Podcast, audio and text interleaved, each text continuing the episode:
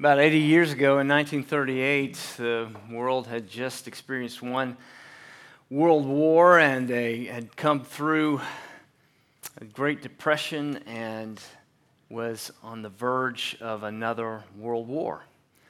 And in the midst of all that darkness and suffering, uh, the bloodiest century of all time, in the middle of all that, people were looking for a way out. People were looking for a bright point. People were looking for a hero. Two men came together, uh, one named uh, Joe Siegel and the other uh, John Shuster. Siegel and Shuster, two friends, created Superman.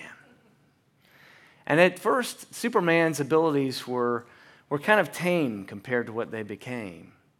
He could uh, outrun a locomotive, he could leap tall buildings in a single bound. But as the decades progressed, he began to uh, develop other abilities, and eventually he did what's known today as jumping the shark. Have you heard this term, jumping the shark? Back in happy days uh, times when uh, when uh, that, that show was going, Fonzie jumped over all of these, uh, these, uh, these cars that were parked, and then they had to outdo themselves the next season. So then he jumps on water skis over a shark, okay? And so uh, then everyone was saying, you know, stick, a, stick a fork in Happy Days because it's done, right? And so the idea of jumping the shark uh, came. Uh, came within the last uh, just decade or so, and it just refers to the idea that you've, uh, you, you've pushed your story too far. And that's what happened to Superman. Superman uh, took on so many different uh, abilities, and, and almost, he could do absolutely anything. I mean, his powers became virtually infinite, and as a result, he became rather dull. There's an old uh, Latin term, uh, ex machina, and the idea is that if a story or if there's something wrong with a character or something wrong with a storyline or if there's a problem, that, uh, that all of a sudden it just magically gets fixed, right? That kind of a hero is difficult to relate to. That kind of a hero does not ring true to us.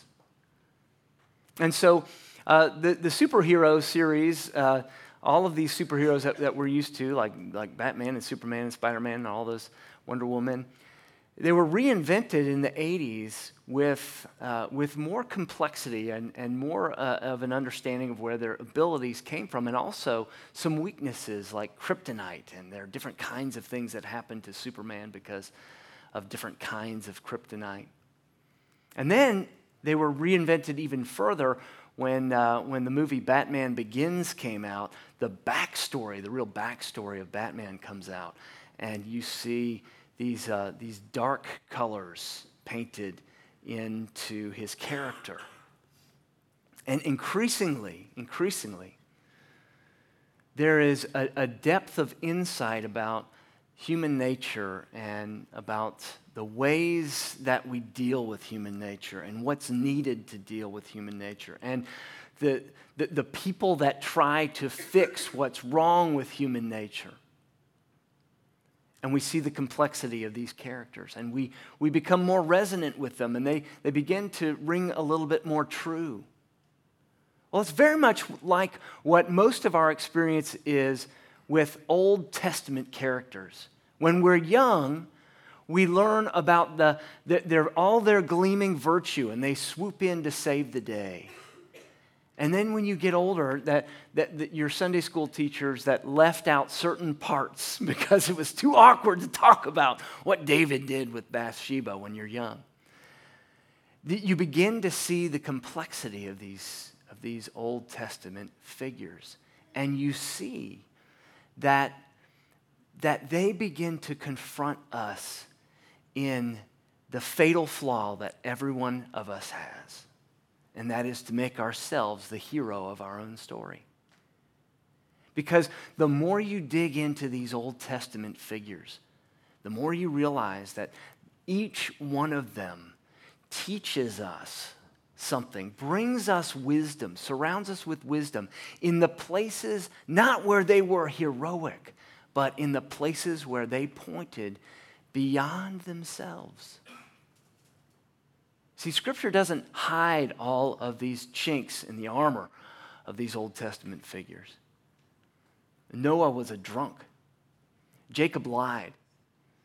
Uh, Abraham, who we're going to look at in just a minute, uh, did all kinds of, of manipulative things to make life work out for himself. We already mentioned David. These Old Testament figures have dark sides to them, just as we all do. But what they do time and time again is not lift themselves up as the hero of the story, but they point beyond themselves. They show that when they are weak, yet we are strong.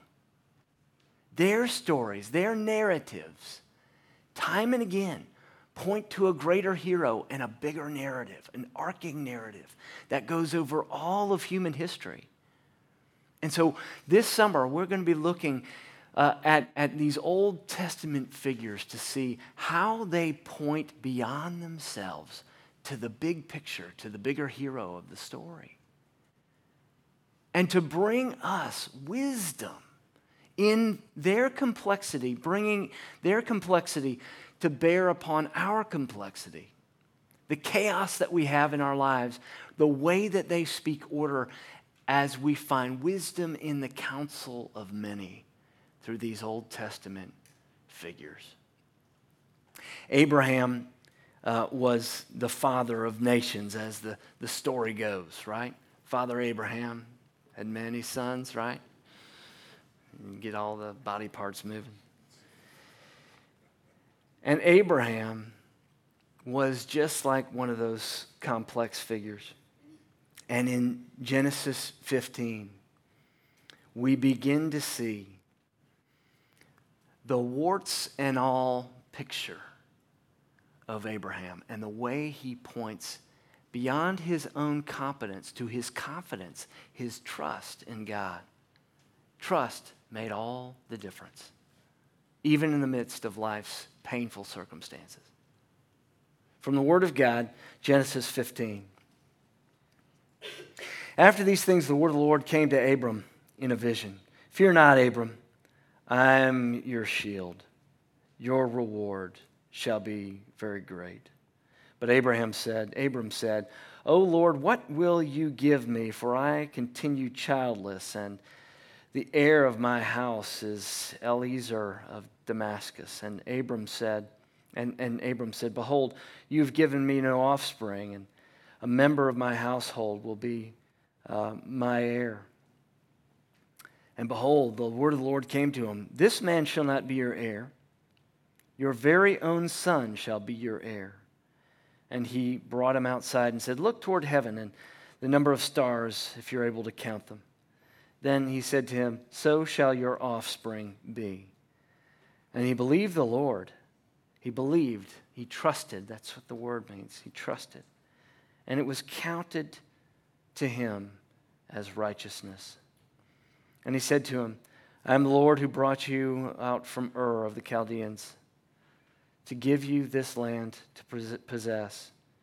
But he said, O Lord, how am I to know that I shall possess it?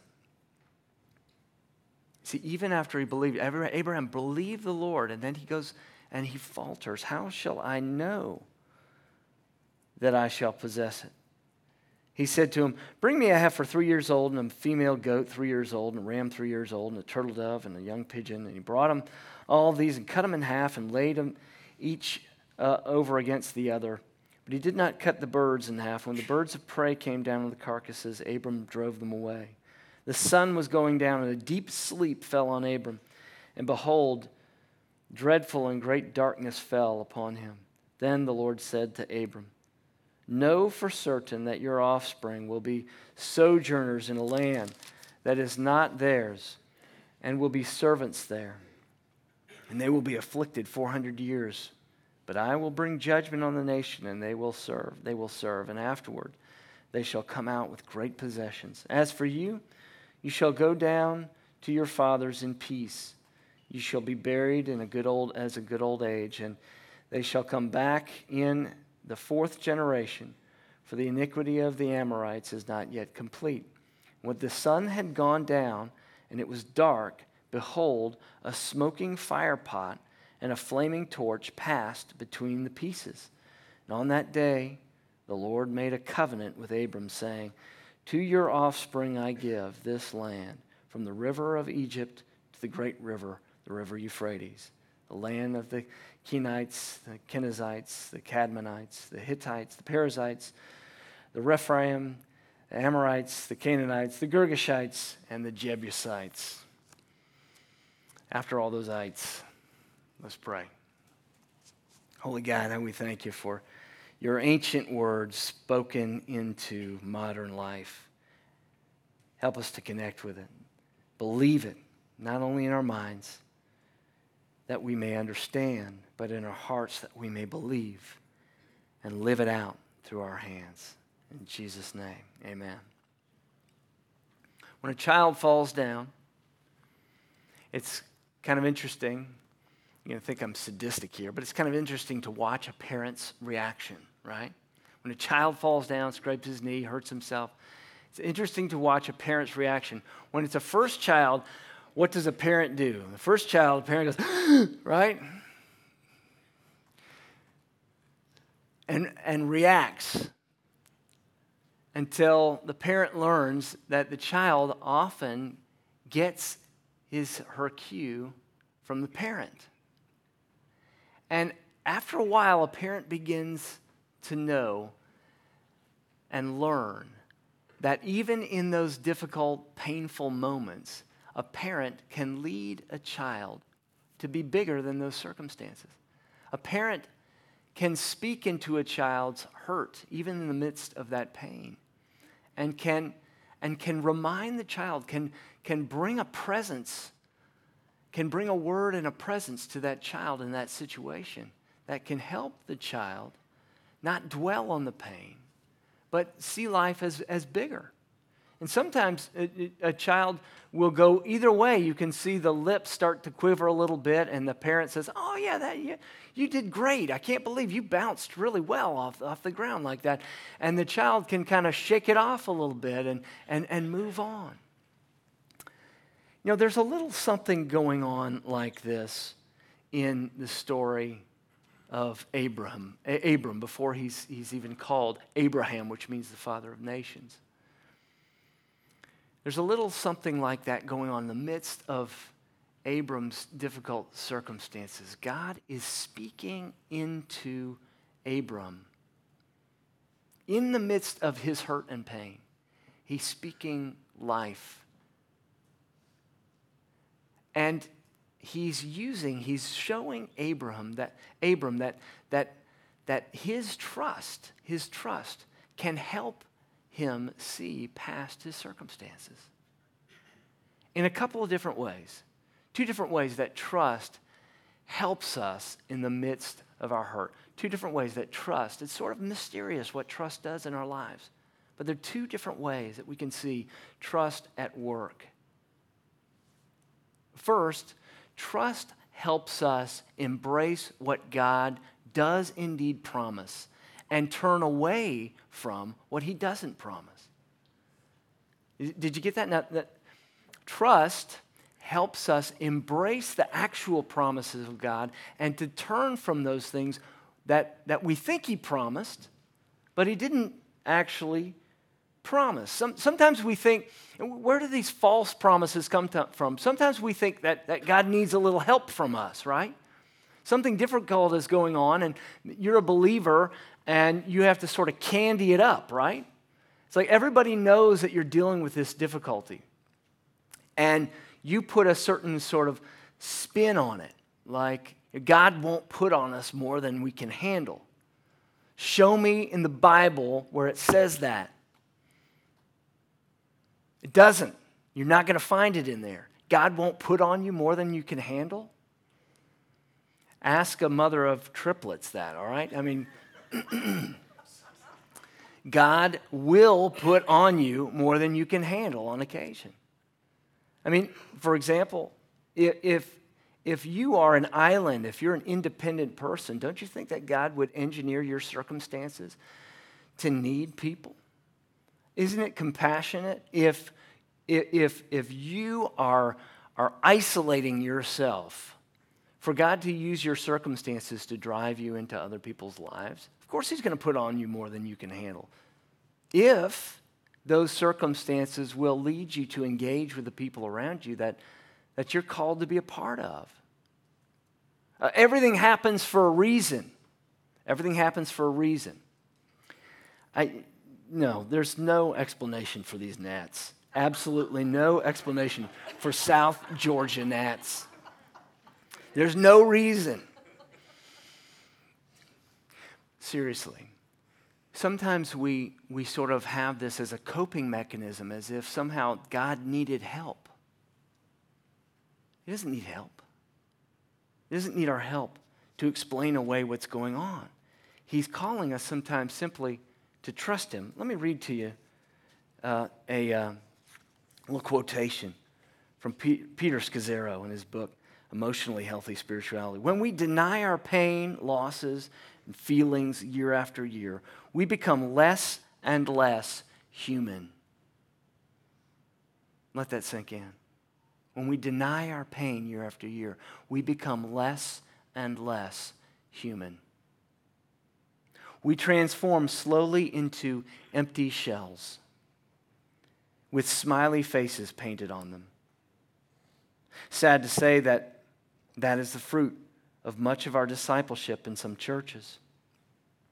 But when I began to allow myself to feel a wider range of emotions, including sadness, depression, fear, and anger, a revolution in my spirituality was unleashed.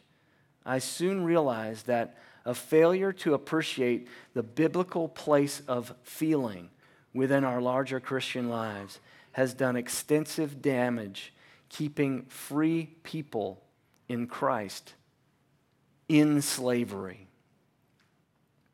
Abram, this Genesis 15 covenant story, is wedged between Genesis 12, 13, and Genesis 16. And in each of those chapters, you can see Abram giving God a little bit of help. He's, he's looking at his life and thinking that he needs to help God with things that God didn't necessarily promise him. And so he's dwelling upon certain promises that are keeping him stuck in his disappointment. It's a little like, like that silly story when the guy has lost his keys and someone comes along and says, What are you looking for? And he says, uh, Well, I, I, lost my keys. And, uh, and he says, Well, where did you last see them? He said, Well, I last saw them over there by the corner of the building. And he said, Well, what are you doing over here by the steps? And he said, Well, the light is much better over here. Sometimes I think that's, that's the way we are in our faith. We think we're clinging to these false promises because somehow they've, they've helped us to cope, but they kind of keep us stuck in, in, in hurt because we're, we're not willing to admit the difficulty. Abram, Abram, time and again, he trusts God and it's reckoned to him as righteousness. And yet, the very next moment, he questions again. Abram trusted God. He looked at the stars and said, I'm, I'm trusting in you, Lord, that, that you're going to be faithful to your promise. And then the next, almost the next verse, he says, But how will I know? Right? And then, uh, and this is all about him having an heir. Right now, his heir is, is Eliezer of, of his, his household, his chief, uh, the head of his household, his, his head servant. And this is who he was going to leave his, all of his inheritance to. And he's, and he's saying, No, no. Uh, God is saying to Abram, No, you're going to have a child from, from, from your own flesh and blood. And then what happens in Genesis 16? He doesn't trust him enough. Doesn't trust him enough. And so, uh, so instead of, of looking to Sarah and his wife and considering that, that she would be the mother uh, of his, his firstborn child, he looks to Hagar who is her maidservant. And so is born Ishmael. And, and so then, uh, then, then, then, then he comes back again. God comes back again and presses him and, and to, to be faithful and to be trusting. You see, what, it, what it's like, let's go back to this child illustration of a child falling down. Now, now picture the child moving towards you, and, and the child uh, is taking her first steps. It's an incredible moment for a parent. The child pushes up and begins to take first steps and stumbles a little bit, right? What does a parent do? Does a parent say, I can't believe you stumbled? it's terrible. Learn how to walk, will you? I And what's the matter with you? And I think that's, that's the way we think God responds to us when we teetering forward trust Him. Now, what does a parent do when a child takes their first steps? Even those stumbling, awkward steps. It's like, yes, great job. That's fantastic. I, am telling you, this is, this is the personal level on which God responds to our teetering steps of trust. Abram believed God, and it was reckoned to him as righteousness. See, trust helps us turn from those things that God doesn't promise to the things that He does promise. And even in those fledgling steps of trust, God celebrates us and begins to encourage us in the direction of the real and true promises, the things that He actually has promised to us. And to let go of those things, to admit the hurt and to let go of those things that are covering up those past mistakes and those past wounds. Second way that, that trust helps us move past our hurt is that, that trust helps us turn from our own power to a bigger power that we don't even understand. Trust takes us uh, from false promises to true promises. Trust also takes us from false power to truer, greater, deeper, more sublime power, even a power that we can't understand or measure. In, in the scriptures, there's this huge tension in the covenant that God makes with humanity. And it, and it puts us it, it puts us teetering between law and love. Okay? So the covenant is a covenant of law and a covenant of love. And it puts us in between those two things in a way that keeps us sort of off balance, a little bit off balance. Scripture doesn't resolve the tension between God's law or our call to obedience and God's love or our call to grace. And so we don't like this. We don't like being in this place where we have to trust. We don't like it. We want to reduce it down to one side or another. And so we either become obedient moralists, right? And, and, and constantly legalizing everything. And as a result, sowing seeds of judgment about ourselves and everybody else. Or we become relativists, we don't like being in the tension between law and love, so we reduce it down to one side or another. God must mean that actually, no, no, we're responsible for our own salvation. We must do something. There must be some merit here, and so uh, my effort must have something to do with my salvation. You see, that's what it means to become a moralist or a legalist, or, or we reduce it down to the other side, and that's, this is more common today, is, is, is, is to become a relativist and to explain things away and just say, you know, uh, you know the, the, the, Bible was written a long time ago, and some of these things that, that, that Bible calls uh, sin, they just, you know, we, we can sort of explain them away, and, and, and it's an ancient thing, and, and so we shouldn't be beholding to that. And so we become relativists, and we, we start to, uh, to, to, to move away from those constraints that actually bring life and health and, and joy and peace and community. And we see a breakdown. We're seeing a breakdown of our ability to be a covenant people in the United States. People who, who under, are, are, a people of laws, but also a people who have great, a great sense of grace and love that people are in different places. But the church and, and, and we as Christians are called to be in that place where we're trusting that God is at work in a place where it, it, we can't fully understand it. It's mysterious. Relativism or moralism. But see, if we're willing to stay in that place, in that tension between law and love, if we're willing to live in that mystery, to trust in, in God and those things that we don't fully understand, and yet to go ahead and, and, and to try to take those steps of obedience. If we continue to say, Lord, I still need you, even though I'm making some progress, if we continue to stay in that place of where trust is required because there's mystery. Are you with me? If we continue to stay in that place where we have to trust because we don't have it all figured out, there's a power that enters in to your life to take you past where you are to where he wants you to be. This is the most difficult thing to talk about in Scripture. Why? Because it is mysterious. I haven't found anything more difficult to explain than, than what I'm trying to explain right now. What I'm trying to do is use these images between you know, being a legalist and being a, a relativist and saying it's neither. It's neither. It, it's sort of this awkward place of in between law and love. And, and to tell you that in that place, when we trust, in that place, that there is a power that, that is available to you in those places where you feel stuck. Let me give you an illustration of what I'm talking about. Uh, around the same time that Superman was created, around that same time, in 1938, uh, Alcoholics Anonymous was also created. And two, two, two friends, again, two friends, uh, one named Bill, one named Bob. Of course, I'm not going to give you their last names because that's part of the. I'm just kidding. That's, that's a very subtle joke. Hi, I'm Bob. Hi, I'm Bill.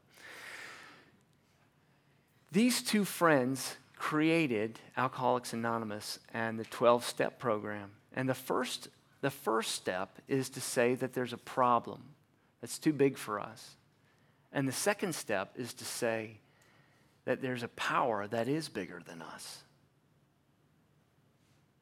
Now, here's the thing you hear people say, I, I've been an alcoholic or I'm an alcoholic, but I'm 40 years sober. Now, wouldn't you say to them, 40 years?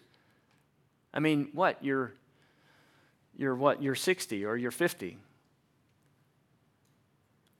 And uh, let's just say it's a 60 year old, and when he was 20, he discovered he has an alcoholism, and so for 40 years has been uh, sober for 40 years. You think, well, you've been sober twice as long as, as you were an alcoholic shouldn't you move on?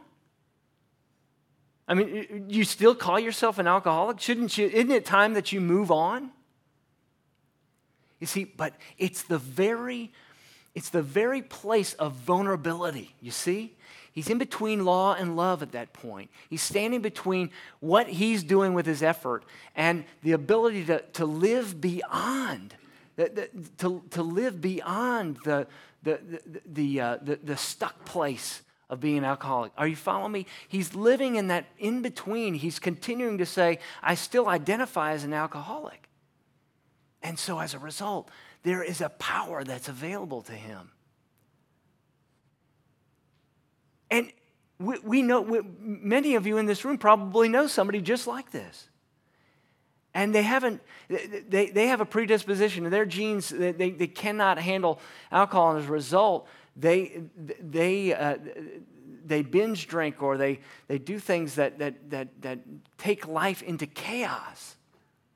And yet 40 years later they still say i am an alcoholic and as a result they have moved past alcoholism and yet in their own mind they haven't you see that both and the, the strange mystery of that this is a practical illustration of what God is doing in the midst of Genesis 15 is to put us in a place of mystery. You see, what happens is only God passes between those pieces. God is the one who moves between those pieces. God is saying, You are, you are called to be an obedient people.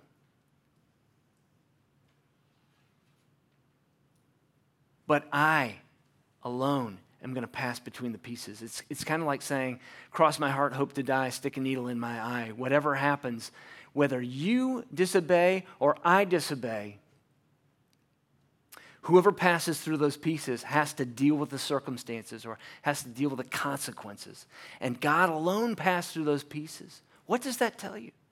That tells you that even if Abram fails, God will be the one to deal with the consequences of his failure.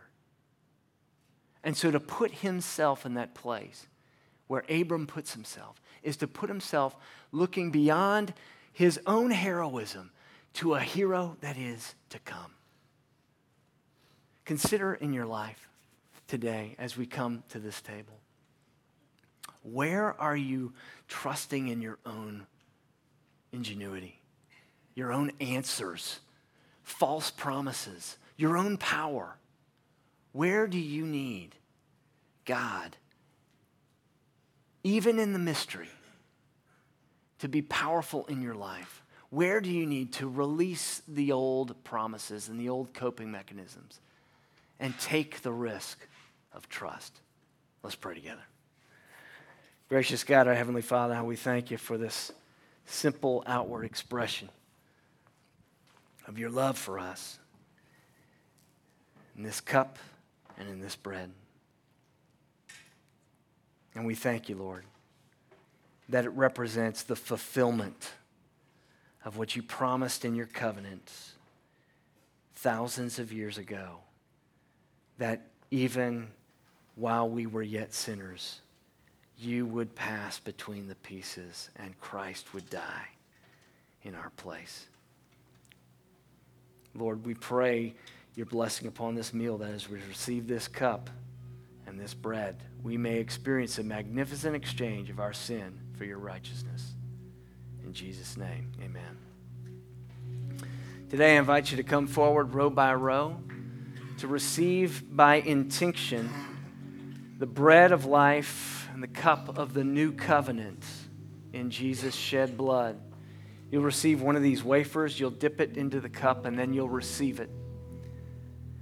And what that's saying is, is that you are receiving by trust that God is present in your life and that his power is powerful in and through you. And so I invite you, even as Jesus did long ago on the night that he was betrayed, to take and eat the bread that was broken for you. Take and drink the cup that was poured out for you. Please come by way of the center aisle. That means if you're on the wings, you'll go to the back. You'll come through uh, this center aisle and then return to your seats by the side aisle. If you profess faith in the Lord Jesus Christ, you are invited to this table. So come.